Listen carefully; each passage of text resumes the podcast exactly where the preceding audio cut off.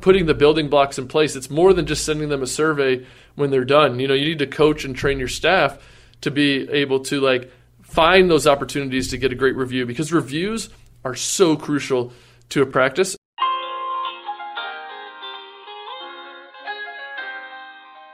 Even when you're busy, maybe especially when your practice is busy, you must pay attention to your marketing because pet owners and potential new hires out there will. Welcome to a brand new episode of the Veterinary Business Success Show, a part of the VetX Leaders community online. In each episode, we explore ideas and subjects you can use to manage your veterinary practice better and be a better leader. I'm your resident asker of questions, Brendan Howard, and today, the digital marketing guy, Kyle Klement, author of Digital DVM, a comprehensive internet marketing guide for veterinarians, shares the reasons why now is the time, right now, to look at your website, check your marketing campaigns for real results, and share a vision of your hospital with your community and all those potential new hires. What do you look like to the world? Because it matters. Okay, Kyle, sell us on now is the time to set up a digital marketing plan. Right now, we're in December 2021. It's been a crazy busy couple years, and I can hear people saying, why do I need to focus on advertising? Why do I need to focus on marketing? I have way more clients than I can get in the door. We have too much demand. You know, we feel like sometimes we're turning people away. Why do I need to worry about marketing and advertising right now? No, great question. And thank you so much uh, for having me on. I think that is a, a, big question right now because like the last thing you want to do is invest money into a marketing program and just you know throw those dollars away because it's not actively attracting new clients through the door. But I think right now we're in a really unique point where like marketing is not only for new clients. I mean, you need to be marketing your practice to attract and retain top talent when it's staff, associates, you know, veterinarians. So like that's a, a piece where you, like if you're doing what everyone else is doing you're not going to be able to stand out when you're trying to attract and retain that top talent out there because that's what's going to get you to the next point, which is when you need to have new clients coming through the door so that you can keep, you know, those staff, you know, those schedules full and so you can keep the, you know, exam rooms dialed in, right? Well, okay, let me ask about that. The advertising and marketing plans that are kind of aimed to clients. Are you saying, hey, there's a whole nother marketing plan you would use to try to attract talent? Or you're saying, if somebody is looking for a veterinary practice to work for and they go out in the world, if you're not advertising and marketing and it doesn't look sophisticated and it doesn't look like you're on top of things and it doesn't look like you have a modern approach to these things, that you'll look bad? Yeah, I think that's definitely can be the case. So I think um, one step is that if you're not advertising and they're not, you know, I think individuals want to work for a growing practice. So if you're not out there taking those steps to grow, it could turn off the quality and the right kind of candidate that you want to have if that's the you know if that is your goal to be a growing practice and to impact more people in your community. I think on the other side is that if you don't have you know like your website can't look like everyone else's website if you're trying to attract the top talent. I mean, you need to really celebrate what's different about you because that's going to help you you know attract someone who's going to better align with your like mission your vision your core values. So the more that that's stated and that's part of marketing right? It's putting your best foot forward and a lot of that starts with your website. And so if your website has a great foot forward it's going to allow you to attract better people that are going to more align with your vision. Because at the end of the day that we know and i think people are starting to see that now is like hey my staff is so crucial to the lifestyle and to me impacting my you know immediate community, which is the pet owners, and that surrounding community, which I want to work with the that more higher profile, right? The person who's more compliant, the person who gets it, right? That and the person who's willing to you know invest in their pets, you know, healthcare and know, pet invest in that you know down the road. So I think that's where you know marketing is really important right now. It's like now is the time where you need to be differentiating yourself. Like take some of these great, like you've had a great year, you've had good profits. So like now, what do you reinvest in? To be able to make sure that you're seeing you know dividends. Because like when you need marketing sometimes that's too late. You know like so now is when you need to be like building that moat around your practice so that you can really you know stand on your own and really make a big impact. So again if, if the practice is full I, I know there's some veterinary practice owners who kind of judge based on kind of how does it feel or what does the appointment book look like. If the appointment book is full out for days, sometimes weeks, and it feels like people are calling all the time for appointments, we're busy. Whatever we're doing must be working. So let me ask you from your perspective if you come into a practice that maybe comes to you and says things are going great right now, but I feel like something might be off, what are the things you look at at a thriving practice? What level of growth do you think should worry people, or what things have they not paid attention to that they should pay attention to, even if they're busy? I think you have to like I say this all the time like if it you know it can't be managed if it can't be measured. So you need to really have your numbers dialed in. Like you need to know how many new clients you're getting per you know full-time equivalent per FTE like so you need to be tracking that. And so like when times are good you might have you know be getting over 30 over 35 you know new clients per FTE and that's a great spot to be in so you need to see like hey what we're doing we're talking per month per month yes exactly yeah yeah thanks for clarification there so so per month how many you know new clients are we driving through through the doors. So that's going to be a big one. We'd like to typically see in that 30 to 40 range per you know per FTE that you have you know on staff. And so, yeah. but at the same time, is like I see so many people that say exactly what you said. Is like, hey, we don't need any more new clients, but like yet they only have like 40 reviews on Google My Business. And so like we all know that you know that's an area where it takes a lot of marketing. You know, ta- you almost need to diagnose the client to like to leave you a review, right? By the time they walk out of those doors. So like putting the building blocks in place, it's more than just sending them a survey when they're done. You know, you need to coach and train your staff to be able to like find those opportunities to get a great review because reviews are so crucial to a practice. And, we know this. I mean, it's a I think most practice owners have a, a love hate relationship with reviews, right? But that doesn't mean that it's not important. And I think as you know, if the end goal is to sell one day, or the end goal is to like you know have your associates buy you out. I mean, the number of reviews is going to be a metric that people look at. Your reputation is a metric that's going to be based and is going to contribute to the value of your practice. And so I think that's something that like I include that in marketing, right? You need to be marketing yourself. Starts in the exam room and trying to find opportunities to, to get those great reviews because it is so so difficult because most of the time people are leaving reviews when they have a negative experience. So you really have to solicit the positive and, and you have to kind of manufacture some of that happiness when you have that opportunity. What are the things you have learned in your years looking at digital marketing that makes you think these reviews are that crucial? Because again, you know, an established veterinary practice that is growing or not growing, it may be stable and very profitable, but not growing massively they've relied on word of mouth and old fashioned advertising or null advertising. I mean, I've seen some practices that seem very busy and they just they don't advertise at all.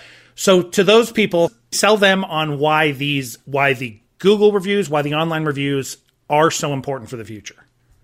Yeah, and and that's where we talk about you know like if Google My Business, you know if you look at the and like your SERP, right, your search engine result page, okay. you're going to see how much of that um, like if you go to Google and you type in "vent near me, you're going to see how much of that landscape is dominated by Google owned products. So that's going to be your Google ads. That's going to be your Google map listing, which is going to be that second one down. And then you're going to have your organic results. And, and a lot of times you might have like a Yelp or a, you know, so for them to just find your practice name, they could right. be filtering through countless numbers of competition that are maybe right across the street from you on the, on the corner. So we've seen from doing tests over the years that, that review velocity is something that's so crucial to the growth of a vet practice. And so what that means is that it's not how many reviews you have. So we always say like rather than getting 100 reviews in one day, which is going to be impossible, but just you know like but the, sure. the 5 reviews a week for an entire year is going to be so much more valuable because it's showing that hey you're constantly having people come through the door you're constantly having people that are using google's platform which is google my business and they're submitting user generated content that's helping that practice rank, you know, because the amount of review velocity, we've seen that as you get more reviews, and of course, the more positive they are, the better. But now, Google's even starting to filter out keywords from the reviews. So if you're hearing someone say, like, hey, this was a great vet in you know St. Petersburg, Florida, or this is a great vet in Kansas City. You know, like they're starting to like, and if they talk about the neighborhood they're from, if they talk about the service, like hey, spay, neuter, or you know, I went there for surgery, or I went there to get a groom, or I went there for boarding. Like those keywords are starting to also get indexed because that's what Google is, right? This huge indexing engine, and so they're actually indexing different keywords within the reviews, and so like that's why it's difficult to coach someone and say like, hey leave me a review and mention all these keywords. So it exactly and Google knows that. So so that's where quantity helps you because like if you can tell them like, hey, please leave a detailed review talking about your experience here. you know, the more you can like, and again, that starts. It's not just going to take one ask to get that right. It's going to take some additional ask and some coaching and some nudging along along the way if you are working with practices to do this, so one thing you mentioned, obviously, I mean, people can get a feel for what an outdated website looks like. They can work, they can work with uh, somebody to help them improve their website. This engine for reviews, it's interesting because it sounds like the SEO you're talking, sort of the optimizing of user, this, you're thinking of it as user generated content. Normally, I would think me as the doctor, I have to worry about that in maybe the blogs I write or the copy we put on our website. But so if you go to practices and you say, we want to spin up this online review engine at your hospital, it sounds like not just the ask, but do you actually encourage them to plant seeds about, you know, tell them where you're from and uh, tell them what we did today? How, what does that look like on the ground? Yeah, so it can start with the with the software and like we're kind of you know software neutral and like there's a lot of good ones out there we're happy to work with what the practice has or we can implement our own version of it. I mean, that's not the the key piece to this. It's more about execution, which we know is what gets you from point A to point B, right? And so like it is doing that exact thing. It's so like the the language from the get go is um, very much what's going to contribute to the, how great that review is going to be down the road. And so like it is planting seeds early on. It's making sure that you follow up and having like a nurture sequence, which we'll talk about later on too, but like a nurture sequence that actually coaches them through the review and then it, it, it, gives them a recap of what was done. It highlights some of the things that you gave them you know and, and we know that reciprocity is a huge factor that can help you, leave reviews. And while we're not allowed to like pay a practice owner is not allowed to like give them $20 to leave a free review there right. are ways that you can kind of say like hey we did this this and this. We were able to maybe you know threw in a free nail trim and you're like you let them you remind them of the stuff that you did and then say and then to say like hey by the way we'd also really appreciate it if you mention this in you know in the review going forward. So that's like not that I got a free nail trim to leave a review, right? But it's like like but right, mentioning right, right. like, hey, these are the great things we did for you. These are the things that you mentioned in the exam room that you were really happy about. And so we, it'd be really great if you let others know in the community the same kind of service and value that we gave you, so that we can help other people like yourself. Okay, that I love that that phrase nurture sequence because I, I know exactly what you're talking about some businesses do it poorly where it seems like they're pushing hard on like didn't you have a great time wasn't this great do this wasn't this great do this and it feels inauthentic and pushy but there's a way in which someone who does provide a great experience so the doctor and the veterinary technician in the room provided a great experience and that they start talking about that then and then the receptionist has a more I don't know. That's the question. A more organic way of talking about it, so the client doesn't feel like it's being pushed on them because you know what it feels like to have either fill out a survey or go give a review. Like we get a million of these all the time. In that nurture sequence, is there something in there? Is it the automation of it after the fact? So after they've gone home, a kind of email or text reminder about it? Or is it whatever the actual conversations are in the practice that makes that happen and makes it authentic and makes somebody feel like you're not being pushy, that they want to go give the review? That's exactly it. So I think you know, you, you hit it on the head with authenticity, right? So like we kind of like and a lot of our sales and a lot of our marketing and a lot of you know just what we're trying to do. It's it's the you know capture, nurture, close, and so like you want to capture the their uh, contact information so that you can then you know nurture that and it doesn't have it, it has to match your personality and you have to come across as authentic like the more the the vet is like coming from them and coming from like really the bottom of their heart asking yeah. for this you know the better that it's going to be received because it's like and we've seen them you know, practice owners and practice managers go as far as to like send out a handwritten note afterwards. And like you can imagine, I mean, in this digital age, if you get something handwritten asking to leave a review, I mean, that's ways that you can really highlight it. And then, and you, again, the nurture is like, again, have a text message. Make sure like it's right there on their phone. It's a very easy link. You know, like sometimes we get caught up in these softwares and we send it, you know, but a lot of times you can just send them right to your Google profile. And if they've already left a review on your Google profile, then go to Facebook, then go to Yelp and some of the more ancillary review sites that still can move the needle, but they might not be the most important platform to help move the needle. Does that make sense? It totally makes sense. And I think the fact that you just talked about sort of Google as being your, your primary thing, and then these other things, ancillary, if you have time, they're important too, but it's not as important as this primary one. So you have to focus on this. When you go to practices, does it seem like places have scattershot approaches where they're trying to kind of take their 100% of their marketing budget and they're dribbling it into 10% here, 10% here, 10% here. Do people feel scattered and is that a problem? I think it is. And I think it, every practice is a little different. Every market's a little different. Like a, a urban, you know, vet is going to have different challenges from a, a rural vet. And, you know, they're going to have, you know, there's going to be one that might be more word of mouth and one that might be more competitive. If you, if you have, you know, new people constantly moving into your neighborhood and you're in one of those booming metropolises, then you, right. you have a different message than the person who you know you are trying to impact the community because you it's the you know few people the the tipping point type of individuals that can like one individual can be connect connect you to a hundred other pet owners that are just like them and you have a booming business just off those few influential people and so I like to always I, I, like to fish, and you know, fishing is like a great way. Like early on, you need to cast a really wide net and see what okay. see what works for you. But by the end of it, you should be like choosing a lure that actually is you know attracted to that fish. If you're using you know a huge bait to catch a small fish, that that's not gonna you know. But if you're getting the right bait for the right fish, that's something that you need to like you know attribute to. So like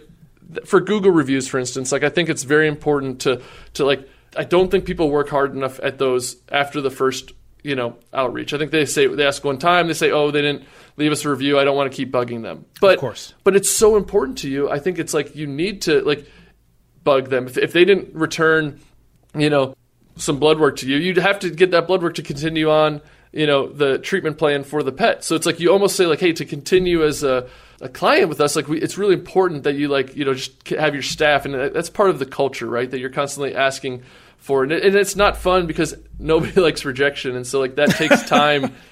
it's just the it's the nature of our you know we're human beings, and like you don't like rejection. I mean that's a tough thing for us to you know tough pill to swallow a lot of times, and so it's so important that you are just making a culture. You're you're asking more than once. You're doing follow up, and you're you're really educating them on the why. Right? We've all heard the power of the why, and so like why you need that review, not just like, hey, we need it because we we want to you know just have the, the highest review number in our community. It's like, no, we want to help other people like yourself and we want to showcase what we're doing because that's how we can make a bigger impact in our community.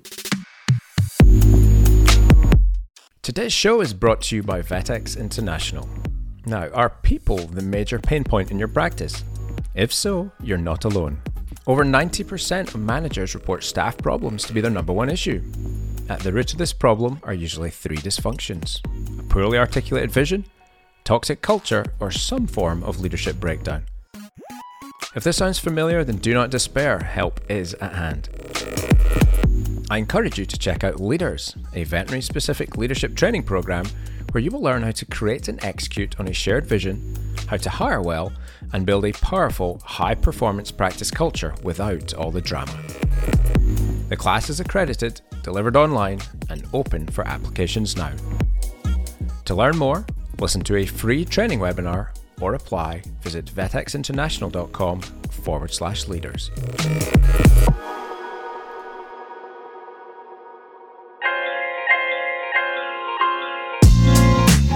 Okay, welcome back to the show. I hope you enjoyed part one.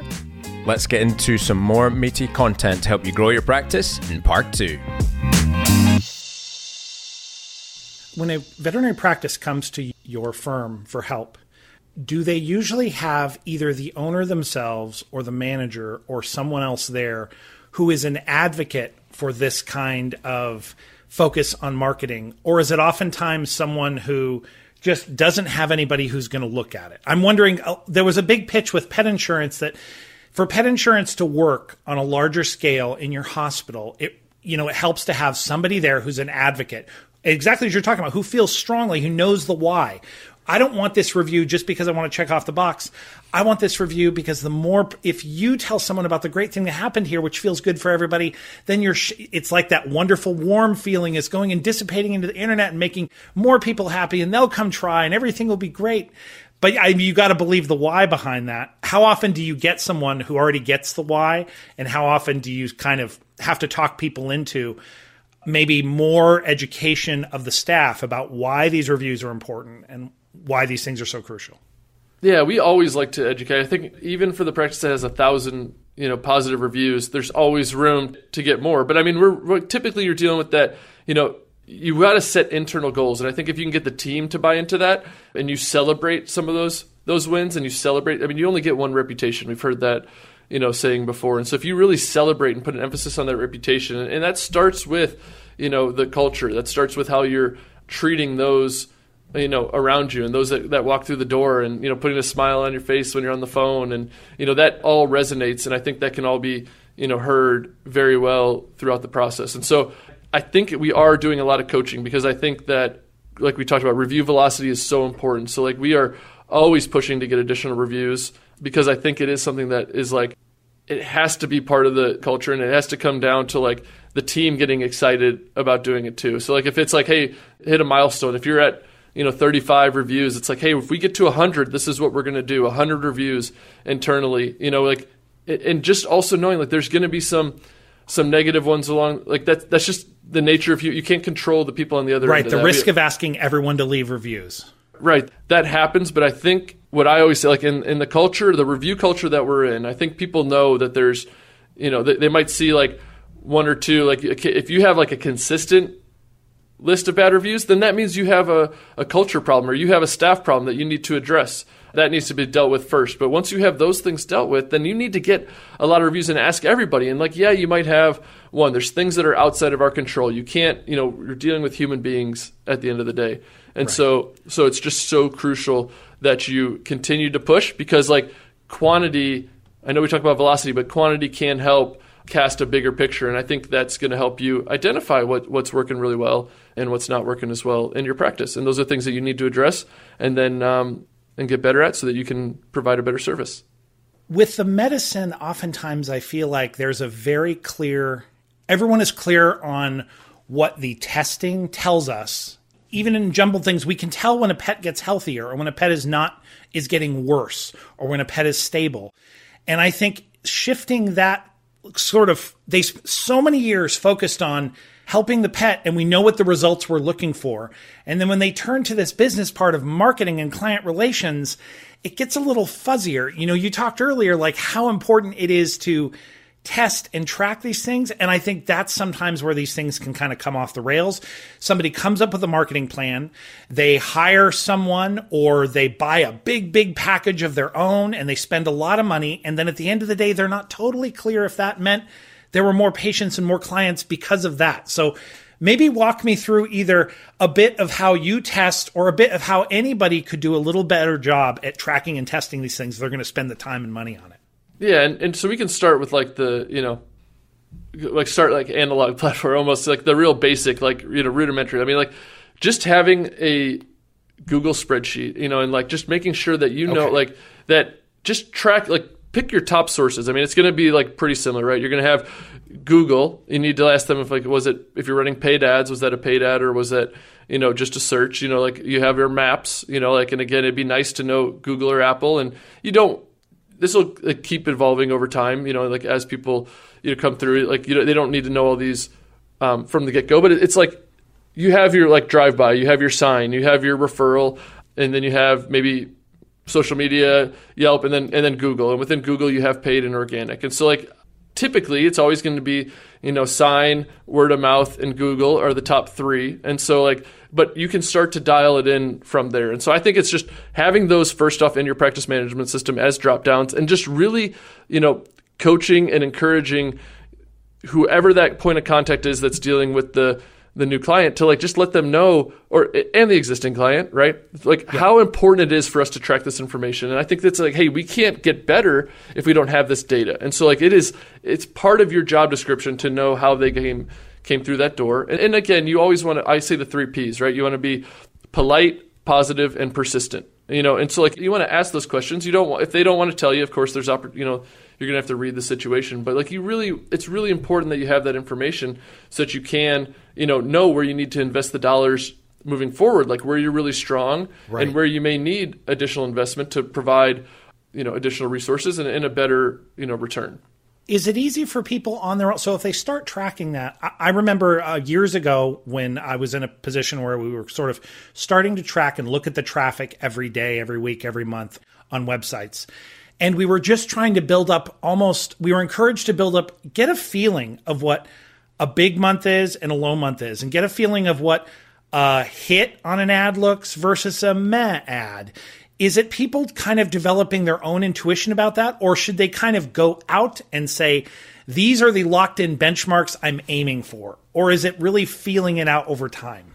I think it's, again, it's, it is so different for every practice. Like if you're a multi-location okay. practice versus if you're a single practice. But I think having the data helps you make those assessments. And I, am a big believer. I think every practice across the entire country should have call tracking in place. And I think that's something that's like that's typically where the majority of your first communication takes place is going to be on the phone uh-huh. right? I mean, they're going to come through the website. They might submit a form fill, but most of the times they're going to want to call you, or even with some more modern practices, they're going to want to text you. Both, which can be really, really tracked in very intricate detail through a call tracking number. So I have plenty of articles out on the web talking about the importance of this, and then, but you should have call tracking for each of your different areas. So if you have like a sign, you should have call tracking on your sign. If you if you're running a an ad in a local magazine or like a local neighborhood association, you should have a different phone number there. You should have a different phone number on your Google ads. You should have a different phone number on your organic. Because like then you're taking the data, like now we have actual data, like phone calls, and we're able to run that with what our front desk and our, our team is actually capturing when we're asking them. So like the more metrics you have to yeah. base your decision off of, the better decision you're going to be able to base. And that's where we say, again, you've got to measure it so that you can manage it. So now we're going to say, like, okay, we know that drive-by is really working. So like maybe it's time to invest in that digital sign and get you know some some more messaging out there. Or we know that our Google Organic is is great. You know like we're through the maps and through Google My Business. So now let's try some paid ads. Let's try some retargeting messages to try to increase the value of those clients that are coming through the door. For places that don't do that, so we will clearly have links. I'll go hunt yeah. down your yeah. articles about because I'm fascinated about this. I have to assume most small practices are not doing call tracking. I think there's the idea that one number to rule them all and nobody's tracking. I mean, what do you think? Or do you think there are a lot out there that are? And I think there's a common like there's a fear that like oh if they get this wrong, like if they have this number that's not my number, yes. you know, like they're going to like save that in their phone and then but for most marketing agencies, you own those numbers. Like you can buy the numbers and you can like transfer those with you as you go. I mean, it, it takes a little bit of work, but it provides a ton of good like data that you need. One, just to coach and train your staff. Like you're not most of the time there's a you know the front office and the back office. I mean, there's not very often that the you know the practice owner is listening to the phone calls. Like they're they're not like answering the phone. There's a story that the uh, the CEO of Fidelity, the, the big um, you know trading platform out there he used to go like one day a year he would actually go to the call center and like answer calls because he just wanted to hear the kind of questions and the you know the faqs that were coming through and that provided him a lot of like data just to see how the like the business was running how the team was doing like how so it's like he was able to kind of capture that from the initial starting point so that he could determine like hey what's our customer journey and, and how well are we doing our job so obviously a veterinarian is not going to go and, and answer phone calls. But with right. call tracking, you're able to go through and listen to calls, and you're able to see like, hey, what's our hold time?